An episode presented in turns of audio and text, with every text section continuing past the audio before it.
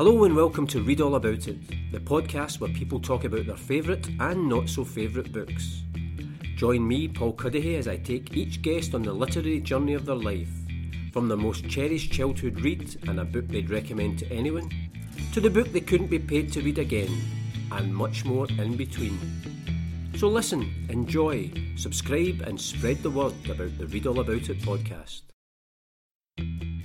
Hello and welcome to the latest of the Read All About It podcast episodes, where Chris Dolan and I just chat about some of our favourite books. We've talked about book adaptations, we've talked about crime books, we've talked about American novels, and our subject today is funny books. Chris, you chose uh, this topic. I'm going to kind of sarcastically thank you because it was a it was a tough choice for me to get five funny books. But what was it made you choose funny comic uh, novels for us to talk about? Partly because I think it is difficult because I mean I think we've actually had the same conversation about all these categories. What do we really mean? But actually, one of the I, I kind of worry at times that you know reading uh, can can sound kind of po-faced. You know, I mean most of the time we all read for the sheer joy of it, and I actually think we all love books that are funny. And I think probably Neil, if you're back through all the you know the crime novels, the Great American Novel, all the stuff we've talked about already, I, I guess you hear us say that each of those are also quite funny. So almost any novel I think could possibly do. If it makes you laugh at any point, anywhere, then you know that probably could qualify to be in a funny book. But we'll, we'll, talk about different types of books as we go through. But no, I agree with you. Once I, I, thought it sounded like such an obvious idea, but when I went to choose mine too, I thought, hmm, what do I mean by funny novel? what do I mean? I don't know.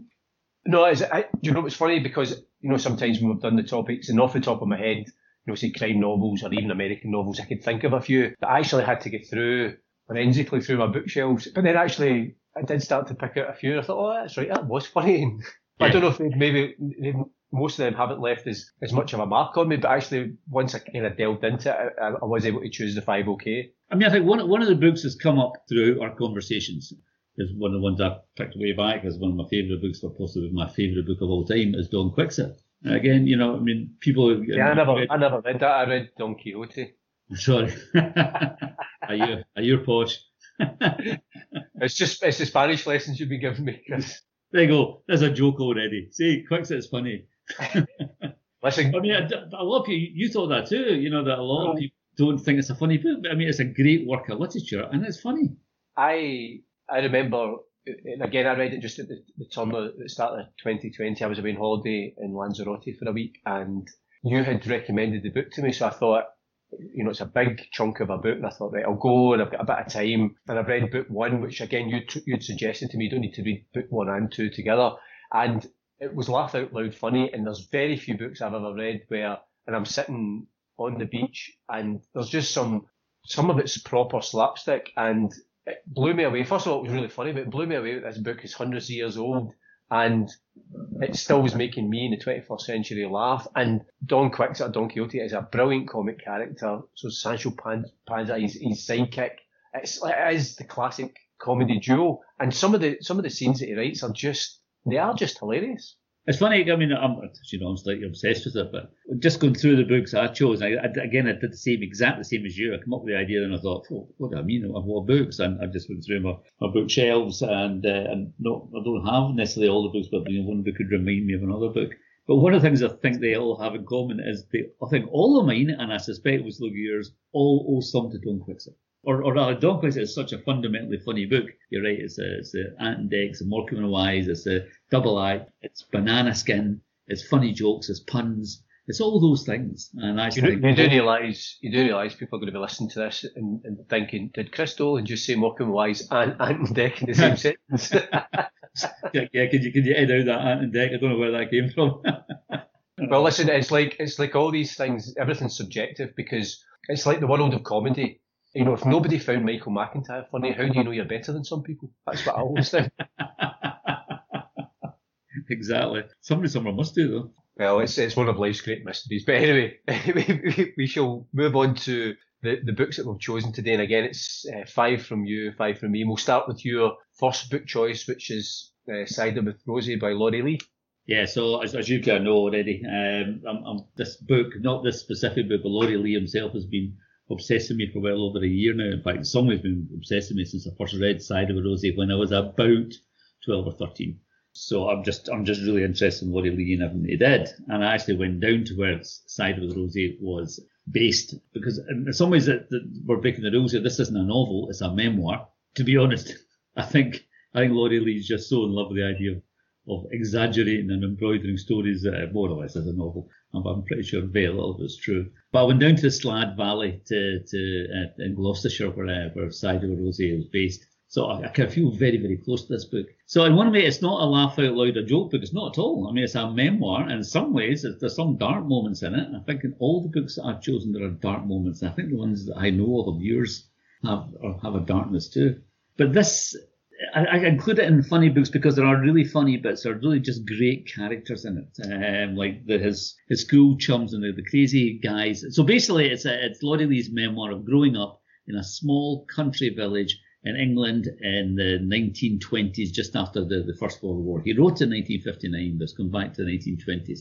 And it's about a disappearing world, the world before motor cars, a really rural background and, uh, and childhood. And so these wonderful characters. Uh, Cabbage Stump Charlie. There's a, there's a boy called Albert the Devil. No, he's not. Albert Devil is a, a wanderer beggar um, who, who's, who's deaf. Um, there's all these incredible characters. A, a, a, clown called Percy from Painswick. There's all these great characters, and just kids that he grew up with, and the mad teachers he knew. His mother is phenomenal all the way through. Annie, you just love his mother. His mother's forever screaming or shouting or singing. She's just one of these incredibly lively women that you wish you'd known. And she's always doing mad things. But one of the things that I think it does, is you know, make it a, a comedy book, some quite kind of physical comedy.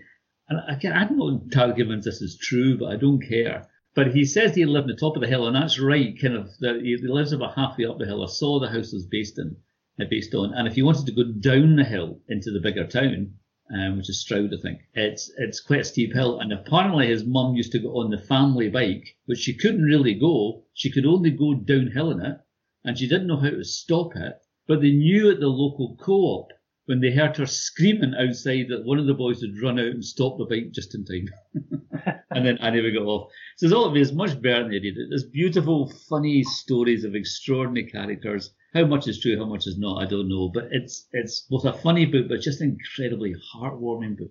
You know, you just wanted to be alive at that time in that place because I've bought Cider with Rosie and also bought as I walked out one midsummer morning because my intention is to read them both before your book comes out, which is Everything Passes, Everything Everything Remains, Freewheeling Through Spain, Song in Memory, which is due out later this year. And Thank you. Thanks to me. That's what I need. bit of advertising. Thank you. Yeah. Well, I, I, read your text about it, so. and if people search on uh, YouTube, you'll be in conversation about the book as well, a kind of virtual Ullapool Book Festival, because that's where the book was meant to be launched. But I know that the inspiration is very much with Laurie Lee, so I want to just get that, that, that kind of almost that foundation before I, I read your book, because I think I get the feeling that will just enhance my experience of, of reading your book as well. I, think you'd love it. I mean, quite apart from all that, yeah, it should should sort of help kind of just you know put what it is I'm, I'm kind of interested in the book. But I think you'll love it. I think it's, it's just he's such a great writer. Uh, it's, it's, nothing. He's just about Laurie Lee. He's we talked before about um, William McIlvanney, and to be honest, one of the, the books I may well have put in a funny book as well, despite it being a hard bitten Glasgow uh, crime novel, Laidlaw is uh, all Laidlaw novels are laugh out loud because he's such a great summer upper of things, little epigrammatic sentences, and so is Laurie Lee. So I think you'll find yourself falling about laughing, despite some quite dark stuff in it. I mean, there's a dark moment where there's a, a local kind of well-off uh, young woman uh, who's who commits suicide and is found in a pond by the, the local milkman, and it's just dark, and it's true. There's one point uh, there's the, the, the young boys that are plan, thank God they don't pull it off, but they plan an attack on a young local girl. So there's all sorts of kind of darkness in there too, but there's a certain kind of beauty and by and large the book leaves, leaves a smile on your face, even if you don't always burst out laughing. My first choice in these funny books or comic novels is Catch 22 by Joseph Heller. And this book, and again, I've, I've probably I've I have told this story before, and I actually have the copy that I uh, kept at, at, the end of fifth year at Turnbull High School in Bishopbriggs, which uh, which finished in May June 1983. And this was a book that our English teacher at the time, Peter McGee, had given us. He gave the boys Catch 22. He gave the girls Sons and Lovers. And from the first sentence, I think everybody, all the guys in the class, were completely in love with the book. It's just, it's funny. It's profound. It's it's you know one of the best anti-war books ever. You know that you know even I think very early in the, the book one of the chapters because it's all every chapter's about all the different characters and you know you meet Major, Major, Major who becomes Major, so he becomes Major, Major, Major, Major. Even just things like that. It's just a, a ludicrous side to it. But I just I always have this memory of I can't even remember what subject we were in. It was say just say for argument's sake it was geography and the teacher hadn't turned up.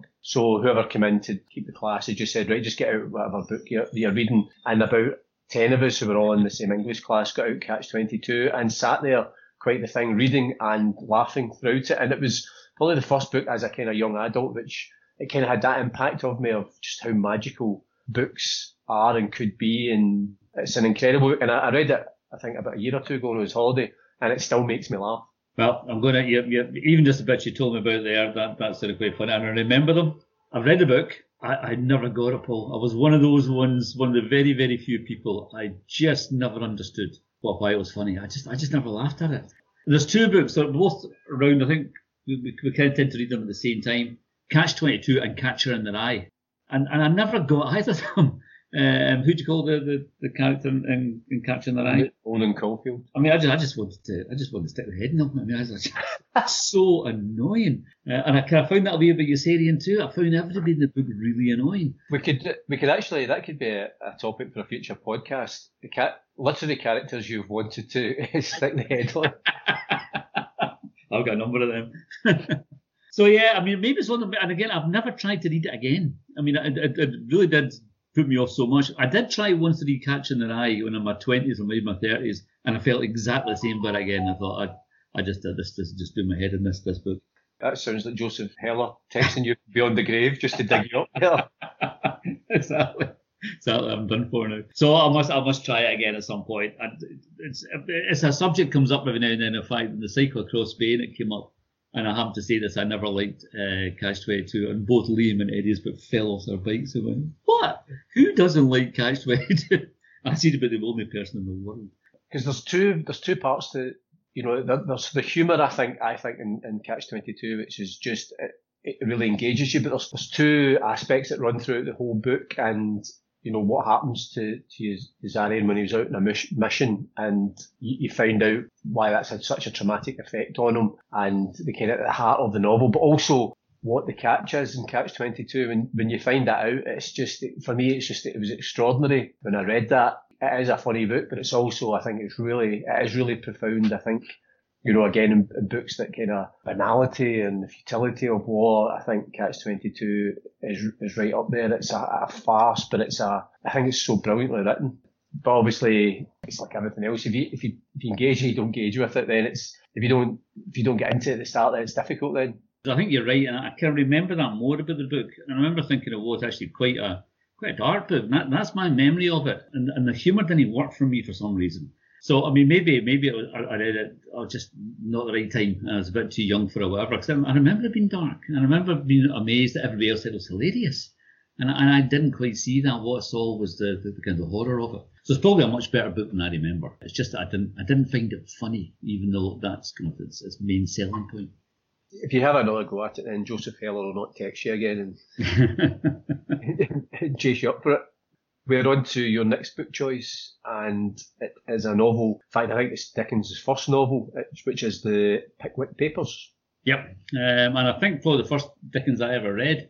It's certainly the first Dickens I ever enjoyed, and I'm pretty sure the first one I ever read all the way through. I probably started various things with David Copperfield and Great Expectations, which later on I'm back to, and it was it was Pickwick Papers that really got me to like Dickens there's a kind of a novel which I, think is probably not that far away even from Catch 22 actually, but kind of a group of people, uh, quite often a group of guys. Uh, there'll be female versions of it, but you think of you know three men in a boat. I think of Don Quix and Don and Sancho Panza, but the idea of a bunch of guys and they're all slightly idiotic. So the the Pickwick paper is 1830s Dickens, a young writer, uh, is serialized. It was never meant to be a novel at the beginning. It was turned into a novel later on. It was a series of short stories about a bunch of kind of hopeless but pleasant Londoners. And it's a love song to London. It's just the, the basically the Pickwick Club is uh, Samuel Pickwick, an older, lovely old man who wants to do, wants to show people around London. Um, so it's a great introduction to London. If you ever go to London, I mean, it's almost 200 years out of date, but it's a, it's, it's a brilliant thing about. It's a great uh, book about, uh, about London. But they're all kind of slightly mad. So they, they all think they're great at stuff. They all think they're either, you know, fantastic sportsmen or they're, they're really politically profound or they know the answers to everything or they're great poets or they're fantastic artists and they're all useless.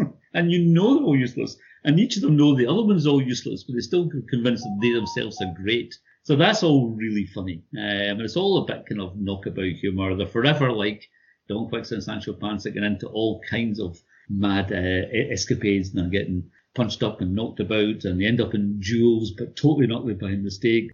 All that. So it's I, I, found it very exuberant, very life affirming. I was surprised again a bit, a bit like Quixote that something so old could be not quite as old as Quixote, but still be actually full about funny. And it is. It's got that kind of quick city banana skin stuff to it. But again, like all comic novels, also quite dark. I mean, at one point, I've read it all, but I'm pretty sure that uh, Samuel Pickwick himself ends up in a debtor's prison, which of course is one of the most inspired, inspiring things for Dickens. Dickens is forever writing about debtor's prisons because he himself experienced it. His father in one when he was a child.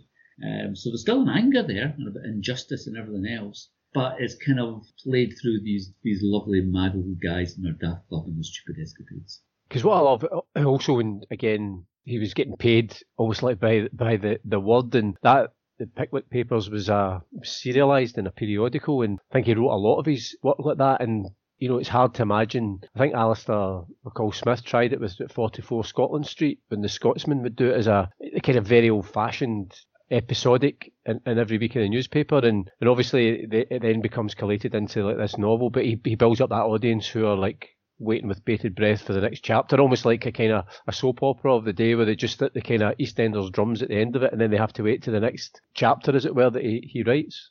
Absolutely. I think it's one of the reasons why Dickens probably, and, and not just Dickens, but that was quite common in the 19th century and it happened in France and Spain and elsewhere as well. It was the way books tended to get published because they got popularity through magazines and newspapers. And a way, I think, is one of the things that gives us our kind of form of the novel now. Uh, that kind of whole slightly soap opera cliffhanger, as you say, uh, and then you have to go to the next instalment. So it gets you're from chapter to chapter. So yeah, it's hugely influential. It really works for the Pickwick Papers because it's really an amalgamation of short stories. There's not really one overarching big long story apart from these guys and particularly Samuel Pickwick himself and what happens to him.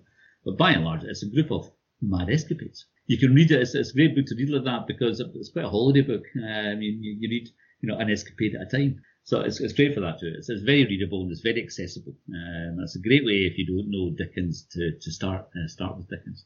The first Dickens novel I read was Oliver Twist. It's always that's always a sentimental value to me. I've always loved that one best. But I, I, did go through a period where every holiday, you know, when particularly before the advent of the e-reader Kindle, when I was just packing a few books, I would always one of the books I would always be a Dickens novel because I always just became a kind of holiday tradition that that would be one of the, the novels that I read on holiday. And it's again, it's something I quite like to get back into because I think those are novels certainly you want to read again. Absolutely. And I was just saying earlier, even in his darkest novels, Dickens is always funny. No, not always funny, but I mean, there's always funny elements. There's always mad over the top characters. You know, he's always playing with names, all these crazy names he gives people. There's, always, there's a slight zaniness, even though he's writing social realism. There's a slight zaniness all the time to uh, to Dickens, which I really like. Um, so all these characters in otherwise serious novels, and Mr. Micawber springs to mind. You know, these kind of wonderfully likable, funny characters. So even in the serious stuff, I think there's there's nearly always a bit where you smile or laugh. And interestingly, when, when I was just doing some research ahead of this, and it was some it was some ridiculous statistic that they, reckoned. Probably somebody has actually done a study in this of Dickens created something like twelve or thirteen thousand characters in his work throughout his life because it's populated with all these characters that, that again if, if somebody was going through it now in, in 21st century and looking for more sparse novels a lot of these characters would be considered superfluous and cut out but to be able to create that that many different characters was just it's actually incredible. Everything about Dickens is like unbelievable. I mean, so it, not only did he create all that and come out as 42 novels or something, he also we, did, we haven't really of lasted. He did he did write or co-write plays. He ran a theatre. He did some acting. He worked with actors. He ran a political magazine. He ran an arts magazine. he had a massive family. He had time for affairs outside that massive family. And on top of all that, apparently he walked eight miles every morning. So as well as doing all, the I can fit in an eight mile walk and then come back and do all that. There's something just like slightly kind of you know, mythical about Dickens altogether. So as well as his writing, the man himself is endlessly fascinating. It just shows you how much you can get done in a day without Netflix. exactly. we we, uh, we moved from Charles Dickens to more modern times, and the next book I've chosen is The Van by Roddy Doyle, which is the third book in the Barrytown trilogy. And and this is one of the books where, when I was just looking through my bookshelves, and it just suddenly jumped out at me. And I think you could have chosen either the commitments, the snapper, or the van, each of which is really funny. And one one thing that always uh, struck me, and it stuck with me, I, I just thought the, the van was hilarious. It's the it's Jimmy Rabbitte Senior takes a kind of central role. It's obviously his son is the, the kind of manager of the commitments, and Jimmy and his pal they get made redundant, so they buy they chip in with their, I think the redundancy money and buy a, a chipper van, a, a fish and chip van, and they kind of ride the crest of the wave of the, the feel good factor of Ireland doing well at the 1990 World Cup. And I think I mentioned before when we were talking about the commitments and the book adaptations. One what I loved about the commitments was effectively it was it read like a, a screenplay. There was just, it was all it was was dialogue, and like a lot of Roddy Doyle books, there's a wee bit more descriptive language in terms of the van, but a lot of it's just the dialogue, and it's just so brilliantly written, and that is a is a hilarious novel. But again, you could read any or all three of those, the Barrytown trilogy, and, and guaranteed to laugh. No, when I saw your list and you put the van, I remember uh, I read all three in the right order at the right time. And uh, the van I thought was the best as well. I thought they're all fantastic. The, the three just go, I'd say to him, you read them and read them kind of roughly in the order because it just kind of works. I think it's, it's like one big long novel. Uh, the the snappers I remember is a bit darker than the other two, but but also funny. But yeah, he's just such a funny writer, isn't he? And again, it's that thing, not not that far away from the Cider with Rosie in a way, that still just uh, still just depicting this kind of really kind of likable people you like, despite all their idiocies and all their mistakes and all the stupid things they do and all the things they get wrong, you just kind of like these people and you want to be around them. And I think that the Barrytown trilogy is just amazing for that. You just wish you were there. What I like about his his novels, and, and it was the same when Paddy Clarke Ha Ha, which is one of my favourite novels, is there's moments of it which are just hilarious, but there's also moments of you know, real either sadness or profound moments or real moments of beautiful writing and the vans like that as well. Although it's it's a story of uh, you know Jimmy Senior and, and his pal. It's like about you know two men almost bonding and over like running this chip van and and that, their relationship. And there's you know it's funny, but it's quite poignant as well at times. Absolutely, I found that always all through the whole of the the, the trilogy that that that uh, he just gets that balance fantastically right between kind of serious and poverty and, and hard times and uh, you know difficult times in a country where there's troubles uh, up the road and all of that. And he, and he, he managed to bring all that together and just find the warmth and the humanity in it all. So yeah, he's a fantastic writer, um, and so many books, not just the Barrytown trilogy, but he's just really. I, I don't know his later books so well. I know you've, you've read a lot more of them, but I really liked all that that stuff. Think he's just amazingly true writer. You just you just believe all this. We we are on to your next book choice, and that is a book by James Robertson called To Be Continued. Yeah, the To Be Continued came out well, a couple of years ago now, and it's a slight surprise. We, we, we consider uh, Robertson, he's one of several people I think you can argue has been the, the most important Scottish writer right now, our generation. But you think of him as uh, James Ryan, quite quite weighty um, and, and, and dark and, and say difficult so much, but you know, serious books. The Fanatic, Joseph Knight, uh, Gideon Mack, all those books, The Land Lay Still, that kind of stuff. This is this is about a departure. This this is a mad book. This is a genuinely mad book. It's got ghost trains, it's got whiskey smugglers, it's got a talking toad, which is called Mungo and, and looks and sounds like Chick, Chick Murray. It doesn't. It's not happy just having doppelgangers in that Scottish tradition, which I think we talked about before. It's got a triple ganger. The whole uh, book is as mad as a box of frogs. Uh, it's just extraordinary. Uh, basically, it's about a guy called Douglas Findhorn Elder. He's just turned 50 and his life isn't going well. He's been sacked from his job as, as the, the, the, Scotsman, I think. The one gig that's going, he's hoping is going to rekindle his career, and that's to find kind of uh, celebrated but kind of semi-forgotten Scottish writer who's just turned 100 years old. So he, he has to go on a quest basically across Scotland to try and find this woman and basically goes through the Highlands. He goes through the road which is which is kidnapped through the kind of where David and uh, Alan Breck Stewart went.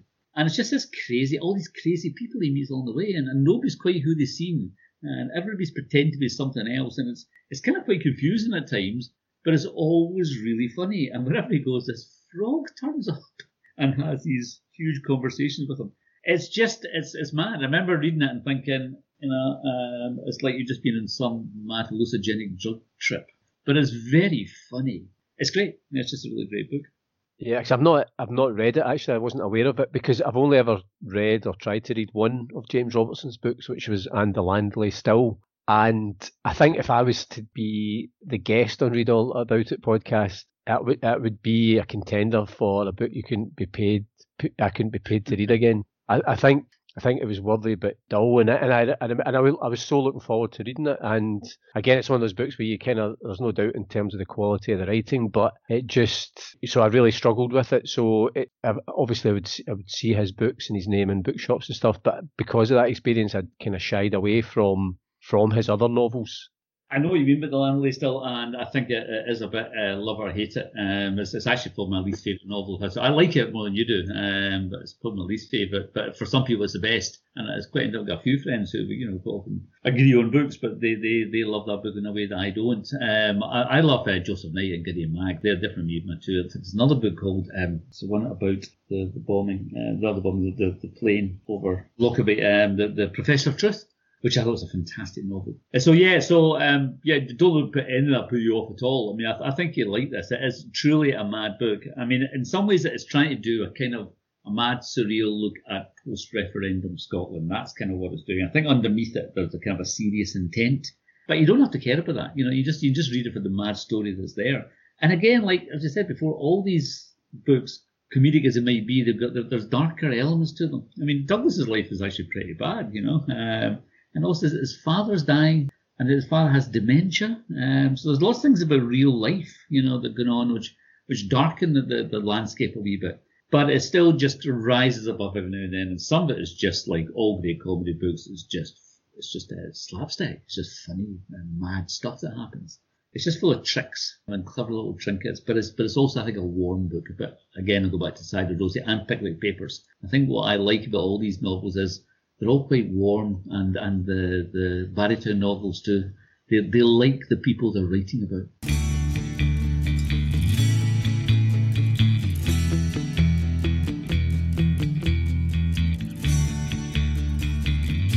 We are at the halfway stage of this Read All About It podcast extra, where Chris Dolan and I are chatting about some of our favourite funny books, and we're on to book number six and that's another choice of mine, and that's Candide by Voltaire. And this is one of the, the books that I came to on the back of a podcast episode where Paul Lyons, who's a railway historian, he'd uh, recommended that. Not only re- recommended it, he gave me a loan of his copy, which he'd had for about 40 years, which I read the book, but slightly terrified in case I, I, did any damage to it. It's a very short book. I think going back to what we were talking about at the start, I think you can see the real influence of Don Quixote in this book. Candide is this young boy who's living in this, you know, big sort of castle and under the, the largesse of the, the Baron there and, and the rumour is that he's an illegitimate son of one of the, the Baron's transgressions, but he's he's favoured and he's he's living this privileged lifestyle. And then through a kind of mix up with the, the Baron's daughter, he's banished and he's almost going on a, on a quest to get back and try and, and win her hand. And it, it's just slightly, it's some of it's farcical, you know, because at various times the, the main characters, most of them all seem to die and then sort of reappear. That, that actually uh,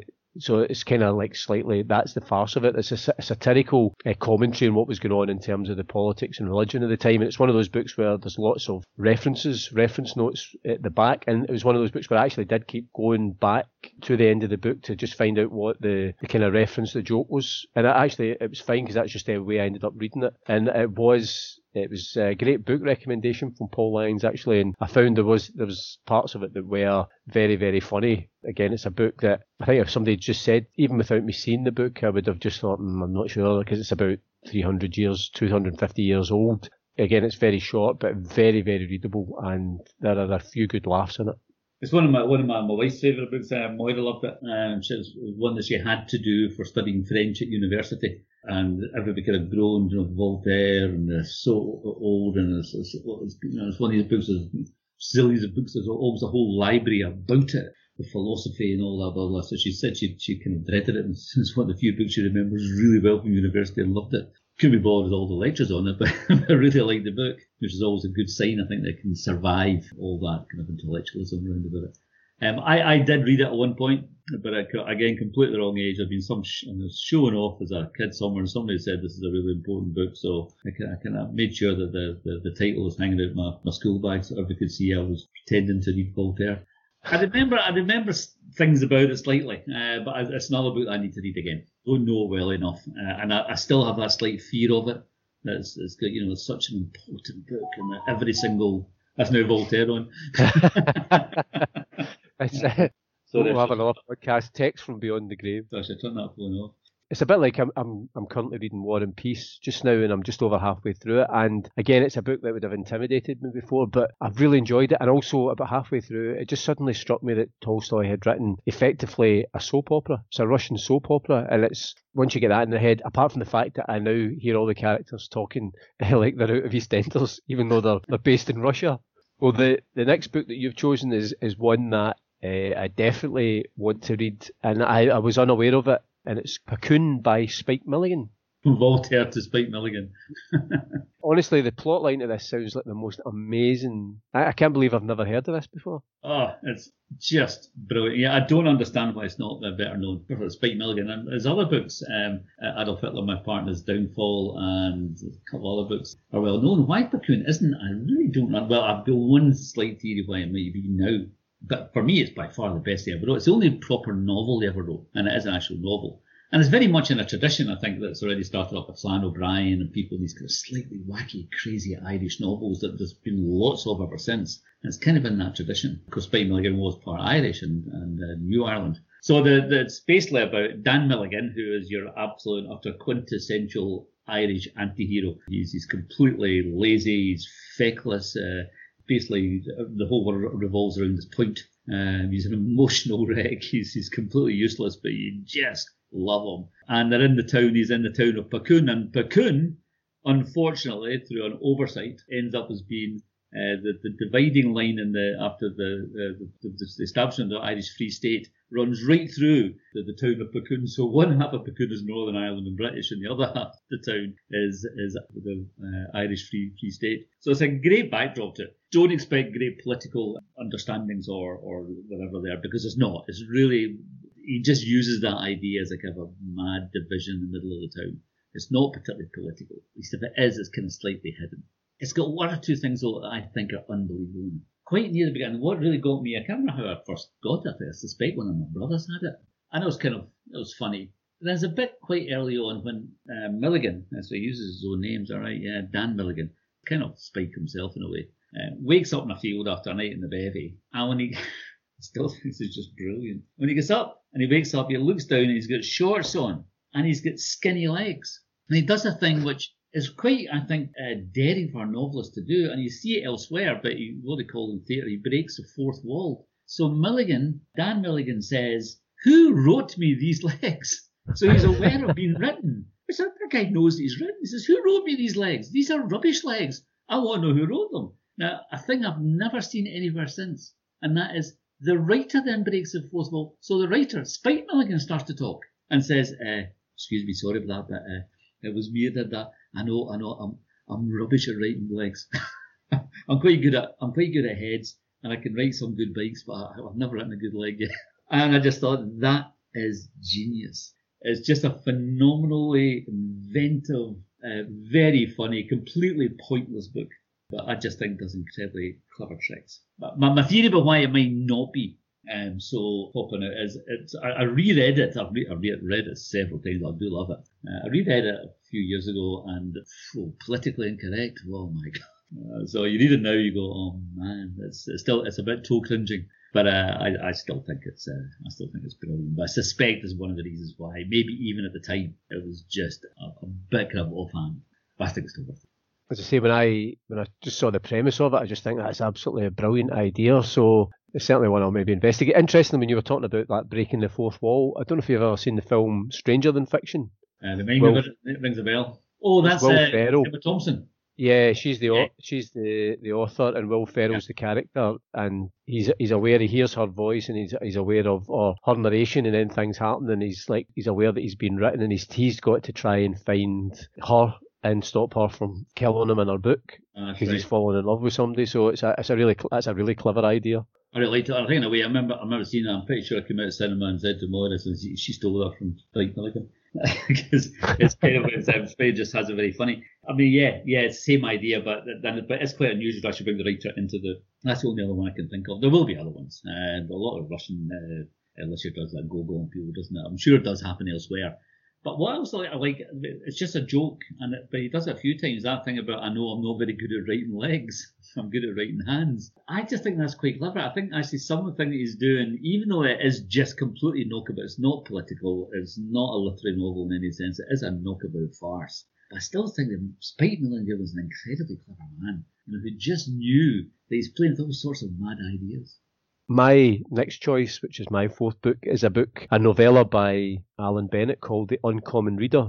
And basically, the premise of it is that it's the Queen who she stumbles upon a mobile library and gets a book out and suddenly reawakens a passion for reading, which becomes so great that her public duties start to uh, to suffer as a result because she becomes obsessed with with reading. And it's a really it's a really short and really clever book and there's there's a section again. I'm just going to read you this wee bit because what happens is because everything's all about pomp and ceremony and regulations, etc. So I think her, her, her main kind of assistant, the, the to the Queen, is a guy Sir Kevin who, who finds this interest in, in reading to be quite disconcerting. So uh, this this is just a wee wee short bit, and I'm not going to read it in either the the Queen's accent or in Alan Bennett's accent. I'll just read it in my own. Seeing her almost daily meant that Sir Kevin was able to nag the Queen about what was now almost an obsession and to devise different approaches. I was wondering, ma'am, if we could somehow factor in your reading. Once she would have let this pass, but one effect of reading had been to diminish the Queen's tolerance for jargon, which had always been low. Factor in what? What does that mean? I'm just kicking the tires on this one, ma'am. But it would help if we were able to put out a press release saying that, apart from English literature, your Majesty was re- also reading ethnic classics. Which ethnic classics did you have in mind, Sir Kevin? The Kama Sutra? Sir Kevin sighed. I'm reading Vikram Seth at the moment. Would he count? Though the private secretary had never heard of him, he thought he sounded right. Salman Rushdie? Probably not, ma'am. It's brilliant about how he develops this love of literature and just the farce of the, the head of state. And as I say, everything's also regulated and regimented. And it's just a, it's a really it's a cracking wee book. You know, it's only about 120 pages long, but it's funny and and uh, really clever idea. I don't know at all, and I'm absolutely sold. I've actually all the books you mentioned so far, that's the one I'm going to go for next. Uh, I love Bennett. I just love everything that Bennett's done. I think he's he's extraordinarily. I think he's one of these guys that it won't be till he dies that everybody go, you know what? He's one of the greatest writers we've ever had. Uh, just his ability to do all sorts of different things. I think the movies he's written, how different they all are from each other. And, and oddly, I was just talking before this about Talking Heads. I don't know if you've ever seen Talking Heads, 1980s, 90s, uh, late 80s, early 90s, I think, uh, maybe a bit earlier than that. Uh, two series of television dramas which are so good for the lockdown because the only thing I've ever seen it. Basically, one person talks directly to camera, uh, talking breaking the fourth wall. There's no reason given, just that each uh, episode has a character who talks directly to you at the other side of the television screen without trying to justify who it is and they are all fantastic. They're all heartbreaking and they're all incredibly funny. Um, so he's just such a clever writer, Bennett. So yeah, I've loved everything I've ever I've ever read. I've not really read any of his fiction. I've read some short stories, but I, I like his, uh, his, biography and his, his kind of uh, diary writing. So that sounds brilliant, Paul. It sounds really good. We are on to your last choice, Chris, and that is a book called No Word from Gurb by Eduardo Mendoza. Yeah, I had to double check that this was definitely available in English because uh, you managed to get into conversation. I will, I've never read, read it in Spanish, darling. So it's it's a really, really famous book in Spain. And I had to check if it was in English, and it is. Uh, it's been translated and it is available. And it's just, it's one of the, I just remember falling about laughing at this book. It's a very, very funny book. So basically, Mendoza is writer, still writing now. In fact, right now I'm reading another one of his books, uh, or rereading of his books. That I just love everything he does, Mendoza. Uh, there's a few of his books translated. Uh, I'm surprised that more haven't been because he's he's massive in the Spanish speaking world, but it seems to be slow in getting that translated here. Anyway, so it's a, it's a mad idea. Two spacemen from some planet you never find out where come to Earth to, to just study Earth uh, and, and see. I don't think it's even it's even explained why particularly. They just do. They come here to study Earth for some reason Uh, and they can, and the main guy in it, you never find out his name. He goes by different names all the time. He he can shapeshift. They can both shapeshift, so they can be whatever they want. They can. So it's a novel that can shapeshift and gender bend. They become, become women. They can become uh, famous people, real people. They become anything they want. So Gurb, who's the, the, more junior of the two kind of officers on this uh, intergalactic uh, spaceship that, that lands in Barcelona in the late 19, uh, late 1980s, on just on the the, kind of the build up to the, the Olympics in Barcelona. Gurb turns himself into Madonna for some reason, and he hitchhikes and gets hitchhikes very very easily. We look like Madonna in the late 1980s. Uh, and then he, he, he, gets lost. So the other guy whose name you never, whose specific name you never find, it spends the rest of the book trying to find Gurb. So actually, Gurb is a bit of a another here nor there. It's a bit of what we call a MacGuffin. It doesn't really matter. It's just what gets the spaceman going through Barcelona in the late 1980s. And it's just hilarious. It's just looking at any city. So it happens to be Barcelona, but it could be Glasgow or London or anywhere. And he just has fun with, you know, that thing you can do is, well, why did he do that, humans? what's all that about? And he just and and he, he, talks to various people. and He just sends up all these different people, policemen and bartenders and people around about and snobs and all of that. He just has such fun with everybody as he goes around the place, and he and he becomes real people. There's a really famous kind of the Spanish version of Madonna at the time was a woman called Marta Sanchez, and at one point, he becomes Marta Sanchez. So there's all this mad stuff that he can just do. So, like a lot of the stuff we talked about, some of the books that you mentioned and James Robertson's book, one of the funny things is by being outside of reality, you can do whatever you want as long as it's funny. And this is just a mad look at a modern city uh, by an outsider who can't believe how crazy, stupid, and inept humans are and has a great laugh at it all. But again, like the other ones, it's got its dark side too. You know, you can't understand why we run our society the way we do. Why, why there's so many, and he just doesn't get it. Well, why are there poor people and rich people? Why don't they just share it? It's far more obvious for everybody. You know, and he just, and there's such basic stuff like that. He just looks at human society and laughs at it, but also points out what's really dark about it. Because there was a book that came out more recently called The Humans by Matt Haig, uh-huh. which again takes the premise of you know somebody who's I think he's living in a human's body, but he's he's really an alien. But he's I'm not sure if he's getting called back to his another planet that has to prove what is the, the value of, of humans and why uh, humans, humanity, and the Earth should be saved. And again, it's very funny, but I think it's funny because it, it then kind of it reflects on the absurdity of, of our life and our behaviour as as well. And it kind of some of that seems to tie in with uh, no words from Gurb. Exactly. I mean, I think I think it's not that unusual. That um, I mean, Third Rock from the Sun in television terms. Um, sure the H.G. Wells novels. You know, the outsider who comes and looks at us with a fresh eye. I think probably goes right back to Voltaire and other places. So again, these books have all the things in common. I think, and quite often it is that outsider, the, the person who doesn't, you know, the, the Mr. Pickwick who doesn't really obey the rules. None of these books do the people obey the rules, and therefore, you know, they, they, they see the world in, in a different way. So yeah, I think I think it's not. I don't think it's particularly. Uh, original in that sense. Again, it's the way he tells them. And I've, to be honest, I've never read it in English. And sometimes comedy in particular can lose something uh, in translation. So I don't know if the English translation is, is as funny as the Spanish. My guess is it would be because it's not really a linguistic humour. It's more about the madness of how humans set their set their stall out. What I'll do is I'll maybe read it in English then, and we can we can compare uh, the the amount of laughter we have in it. Perfect. Let's try that. See, see it We're on to the, the 10th and final book in this podcast, and it's my last choice, and it's uh, Graham Greene novel, Our Man in, Havana. That really surprised again, me. When I saw your, your uh, suggested list, I thought, wow, it's a, it's a funny book. Yeah, I, I kind of like the idea of uh, you know that kind of kind of farcical black comedy where the, the vacuum cleaner salesman ends up getting recruited by MI6 and gets sent out to Cuba, and he's he's just needing the money and then starts uh, manufacturing these uh, fictitious reports of of various goings on, which you know is interesting because it kind of I think it does mirror the kind of almost like the, the Cuban Missile Crisis, although I think it might have come out before that. But then it, it kind of gets taken seriously, and then uh, you know what uh, results out of that. And I just remember again, I don't know if it was laugh out loud funny, but I just I kind of like the whole idea of it as a kind of as a black comedy.